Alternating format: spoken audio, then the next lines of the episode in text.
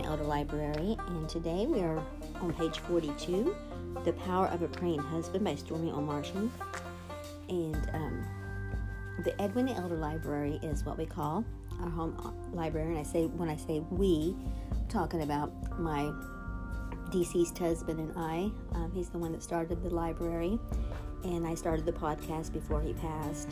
I was hoping that he would be the one co host with me on it and in a lot of ways, he is because I share a lot of his things, such as his sermons and uh, various things, and books, the books from his library. And this is a book that he bought. Um, and I'm going to see what the copyright copyright 2001. And he had his bookmark, which was just an envelope, and um, in it, I have moved it since then to mark my place but uh, he had been begun reading this book, and so that's why I'm sharing it with you. On page 42, it says, "She says dot dot dot. Please, please pray for yourself that number one, you will be the husband God wants you to be. Two, you will know how to really love your wife. Three, you will be led by the Holy Spirit in all decisions. Four, you will be delivered from negative behavior. Five, you will speak words that build and not destroy. Six, you will have the desire to pray for your wife. Seven, you will grow spiritually, emotionally, and mentally. He says, dot, dot, dot, by Michael Omartian. Michael is a record producer and songwriter. He and Stormie have been married for 28 years and they have three grown children. And that's, that's in italics. Says, this is his, what he says. I had just heard the sad story of yet another woman who lived in a marriage where she had to endure the overbearing actions and declarations of her husband. It has ended in a divorce. It was a marriage in which her opinions were not valued or needed, and she was made to feel disrespected, unloved, powerless, and useless. The worst part is that such things are happening often, even in Christian marriages. The reality is that many men have been taught strange inter- interpretations of portions of the Bible. These misinterpretations have been spread through ignorance and because of some men's need to feel powerful as the priest or king of the home. No wonder the feminists have had a field day. Although some women have been hurt and damaged through the extremism of the women's liberation movement, I can certainly see how it got started.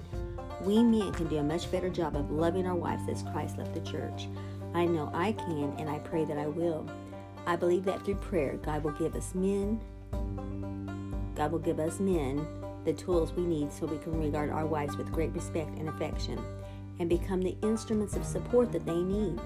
Christ died for the church. We need to ask God to help us raise to the standard He has for us so that we will consider our wives before ourselves. That way, our marriages can be a very different story. You know, Christ did say for men to love their wives even as Christ loved the church. And we are to we are to love one another, treat each other respect. And women, this is me talking, Lisa. not I'm not still reading from the book.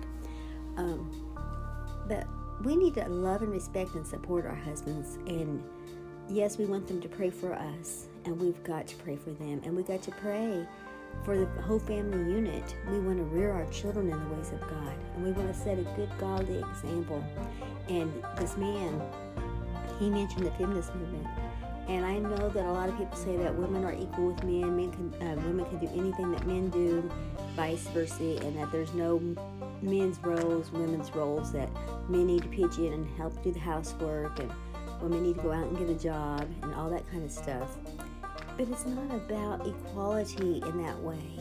It is as Christ demand and and you know in a lot of ways the old ways is the best way where the uh, where the husband is the breadwinner uh, for the most part and the woman does tend for the house and rears up the children and nurtures them and that the husband is given respect and love and and, and the wife and the children are are loved and cherished in a family a team effort a team effort that's what it's all about working together to further the kingdom of god and you know, um, I mentioned years ago to my daughters, I said, My job is to teach you girls how to live for God, that you turn around and teach your children, and so forth.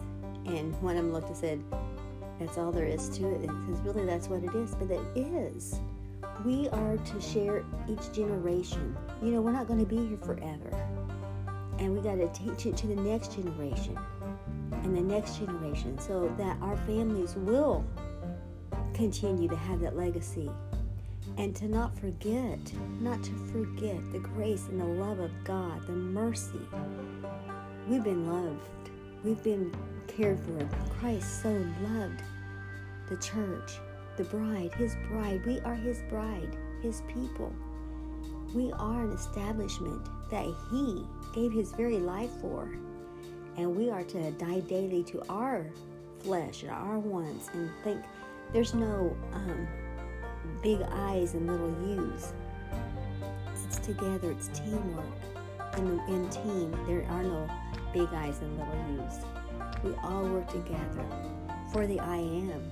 I did a, um, a devotion one time about that, about AM, the words that end in am. Jesus is the great I am. And it's all for Him. Everything we do in word or deed, we've got to do it all as unto the Lord. It is, we are, we are His hands and His feet and His mouthpiece. It is our job to be ambassadors for Christ, to point others to the cross. You know that Christ loves us. And it is His design for us to have good, strong marriages. And yes, I know somewhere in His design it's for me to be a widow. But I was a, I'm a widow of a very wonderful man. I have been so blessed. Perfect? No. He wasn't perfect. Me, perfect? Far from it. But together, we were a team. What God has joined together, let no man put asunder. The great I am joined us together, team. Work together. T E A M. A team. And that's what you and your husband are. Or your husband, eh, if you're a husband, that's what you and your wife are. A team. Working together. Working together. You know, you can't win if you pull apart. You can't if you're if you're pulling this way and that way. Get you some common goals the goal is to hear Christ say, Well done, good and faithful servant. And as a servant, it's not a servant. You serve one another in love. You know, you, you reach out, you you make the foods. Wives, you make the foods for your husband he likes to eat. Or husbands, you take your wives to the restaurant places she likes to eat. Um, from time to time. You know, sometimes you you'll go where you you'll take her. She'll go with you to the restaurants eat what you like to eat. And, and sometimes she'll drag you to a tea room. You might not like to go to tea rings, but you'll do it because you love her. Go out on a picnic. Maybe, maybe you don't like picnics. My husband didn't like picnics because all the ants, the bugs. But every once in a while, we'd go. And um, it's true. And he liked the steakhouses, and I didn't like the steakhouses, especially the ones that throw peanuts on the floor. I just thought that was tacky. I didn't like it, but I went with him. And just, um, you know, togetherness. That's what it is. Togetherness. Together we can make a difference. Together, husbands and wives. You know, you can set that good example that other people say, man, they must have more love, love than us. No, it's not that. It's not about having more love for one another. It's obedience to God. And yeah, you will love one another. And me and my husband, as we as we went through some hurdles of life, we went through some hard storms. But those storms and our determination to make it work brought us closer together and made our love grow stronger. And um, that's what it is. Pray for one another and pray for ourselves. Lord, we're standing in the in the need. What's that song? says, "It's me, it's me, O Lord, standing in the need of prayer." I think that's what it is. And we are standing in need of prayer. And you listening to me, you pray for me. Pray that God will help me to complete that which He put in my, my husband and I. We had some goals we didn't see um, reached to get some um, books published and some songs recorded and um, various things, ministry to different areas, build up our ministry. You know, I might have two or three listeners on the podcast. I may have uh, a few listeners here and there on the devotional. But it's not about large numbers. It's if I reach the right ones. Pray that they reach the right people because it's God's work. It's teamwork. If we all pull together, how happy we'll be. Well, God bless you. You have a wonderful day and um, enjoy this fall. I've been spending a lot of time outdoors during this beautiful weather, uh, pushing strollers on my front walk and out in my driveway and sitting on the porch with the children. And it's just been so great. And it can just continue. I love it.